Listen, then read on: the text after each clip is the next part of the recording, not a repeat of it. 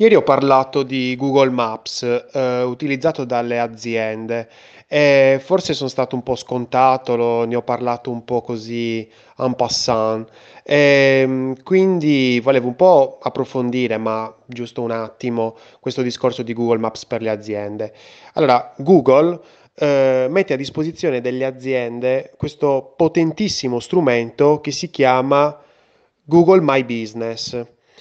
Se hai un'attività, registrala su Google My Business perché se la registri potrai inserire delle informazioni importantissime che poi verrà- verranno visualizzate dai tuoi utenti su Google Maps. Eh, cosa sono queste informazioni? Sono quanti clienti ti chiamano, quanti utenti ti chiedono eh, le indicazioni stradali per arrivare fino a te, quanti ti visualizzano anche sulla ricerca di Google Maps.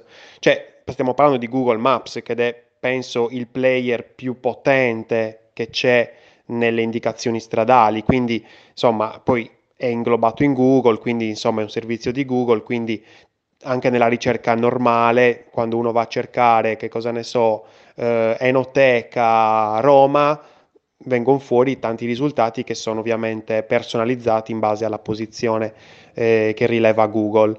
Eh, direte voi, e che cosa c'entra con la esperienza utente, esperienza cliente? C'entra tantissimo perché molti pensano che l'esperienza utente sia solo nel sito web o nell'app e non c'è niente di più sbagliato perché l'esperienza utente inizia proprio quando l'utente inizia a sentir parlare del prodotto o della persona del libero professionista. Quindi magari che cosa ne so, sta cercando un dentista a Firenze, cerca dentista a Firenze, vede una bella immagine su Google Maps, è attirato e quindi lì iniziano a, iniziamo a toccare diciamo, le, le emozioni del, del nostro utente che poi magari diventerà un nostro cliente.